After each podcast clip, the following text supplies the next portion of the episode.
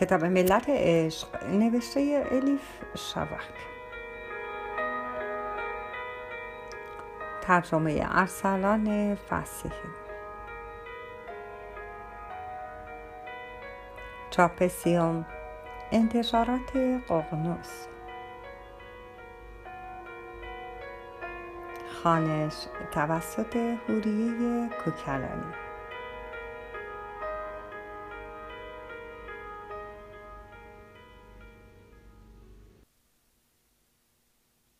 الا صفحه 27 میشله گفت آه لاقل تو یکی این حرف را نزن. این چه برخورد غیر سازنده است. اما حیف که توی شغل ما تقریبا همه افراد جدید این اشتباه را می کنند تو فکر می کنی آدم رومانی که با موضوعش آشناست راحتتر می خاند؟ چنین قاعده وجود ندارد. مگر اینطوری می شود ویراستاری کرد؟ نکند منظورت این است که چون الان در ماساچوست سال 2008 است فقط باید رمانهایی را برای چاپ آماده بکنیم که داستانش در این زمان و در این حوالی میگذرد.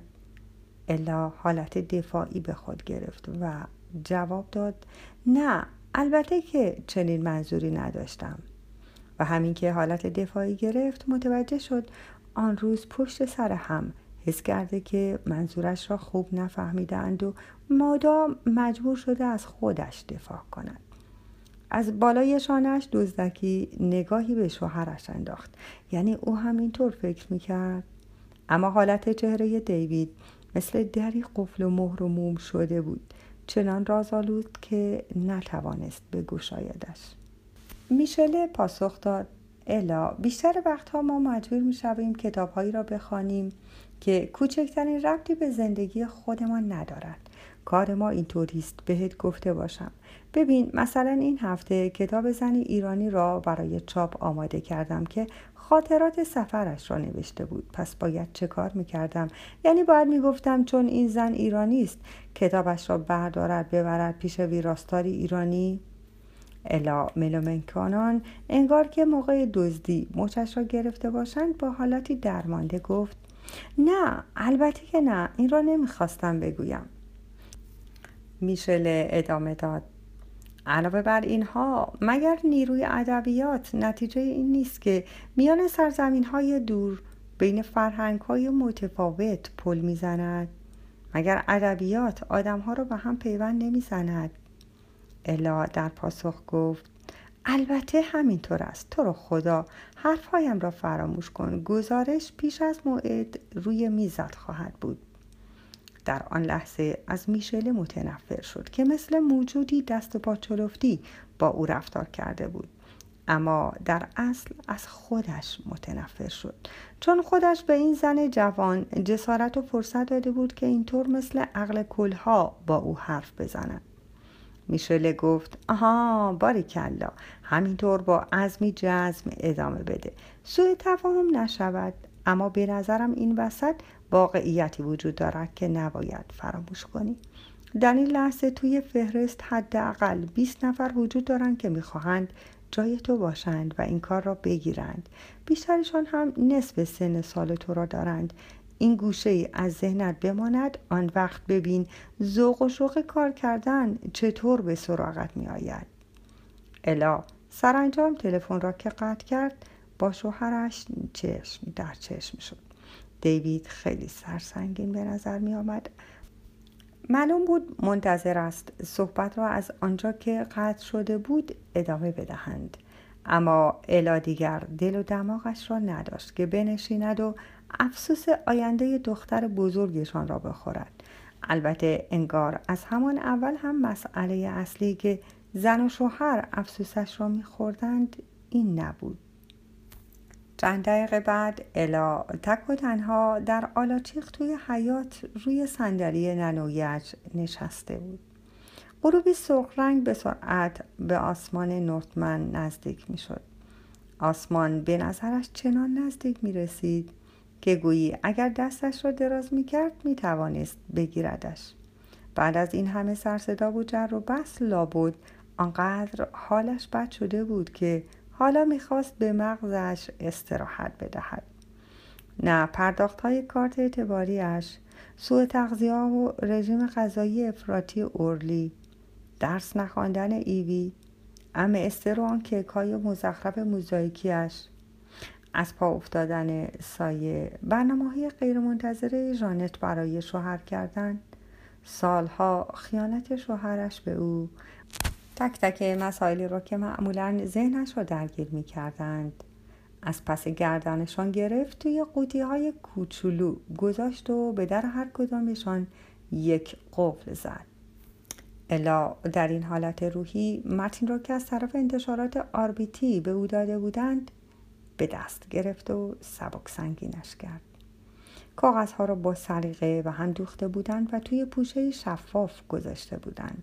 عنوان کتاب در اولین صفحه با مرکب نیلی رنگ نوشته شده بود. ملت عشق. بلا گفته بودند کسی چیزی درباره نویسنده نمی‌داند. فقط این را گفته بودند که مردی اسرارآمیز و ساکن هلند است. اسمش عین ز زهاراست با هیچ آژانس ادبی قرارداد ندارد. دست نوشته رمانش را که حدود 300 صفحه می شود از آمستردام پست کرده یک کارپستال هم کنارش سنجاق کرده. روی کارپستال عکس مزرعه های گل لاله بود که زیبایی گل های صورتی زرد و کبودش چشم را خیره می کرد. پشت کارت هم یادداشتی بود که با خطی ظریف نوشته شده بود.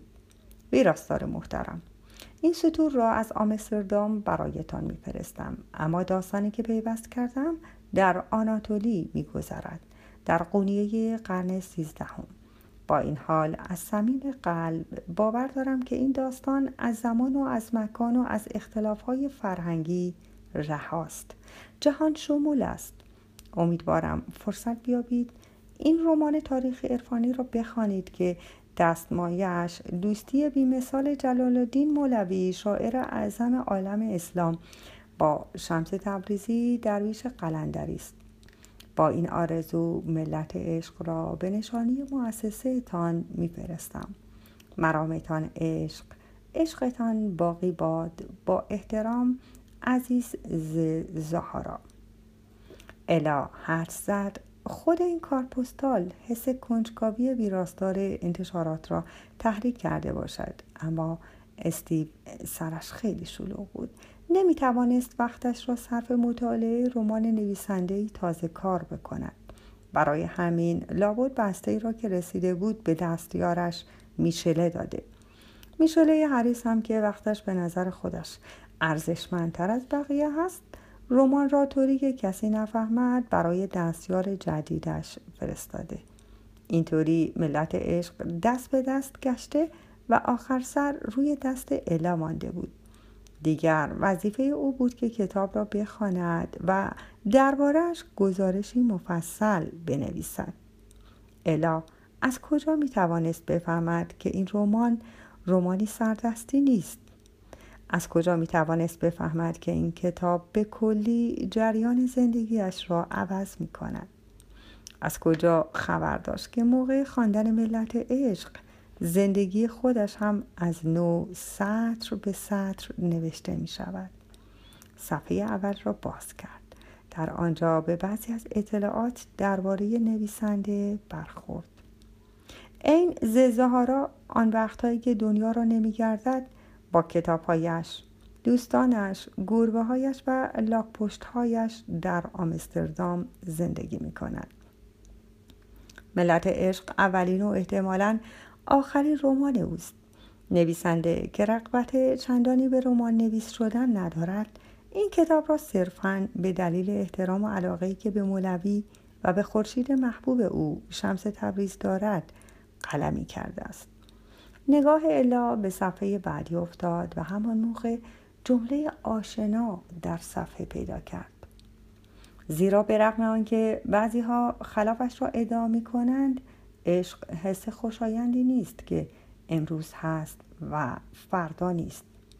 این را عزیز زهارا در یادداشتش نوشته بود. دهان الا از تعجب باز ماند.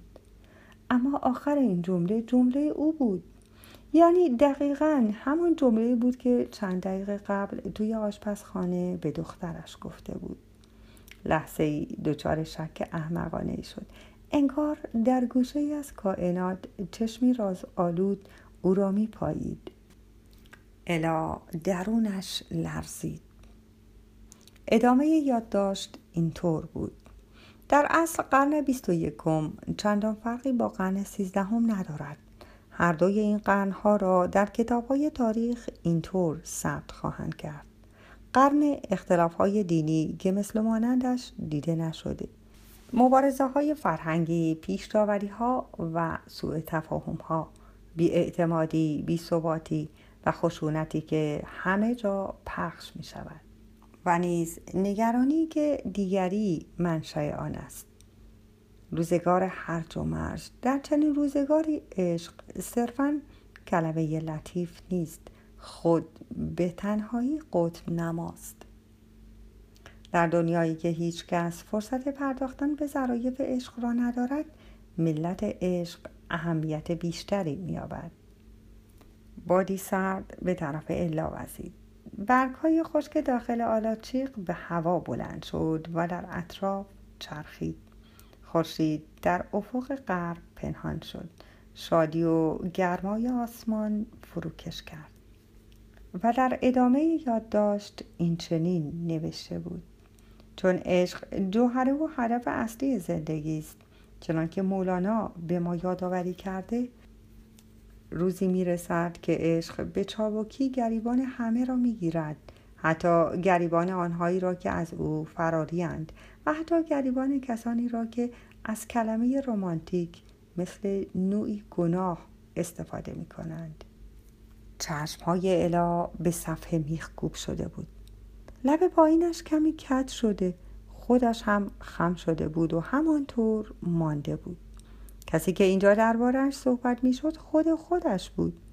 اگر نوشته شده بود حتی گریبان خانم خانداری به اسم الا روبنشتاین را که سه بچه دارد و نزدیکی های بستون زندگی می کند همینقدر تعجب می کرد نه بیشتر.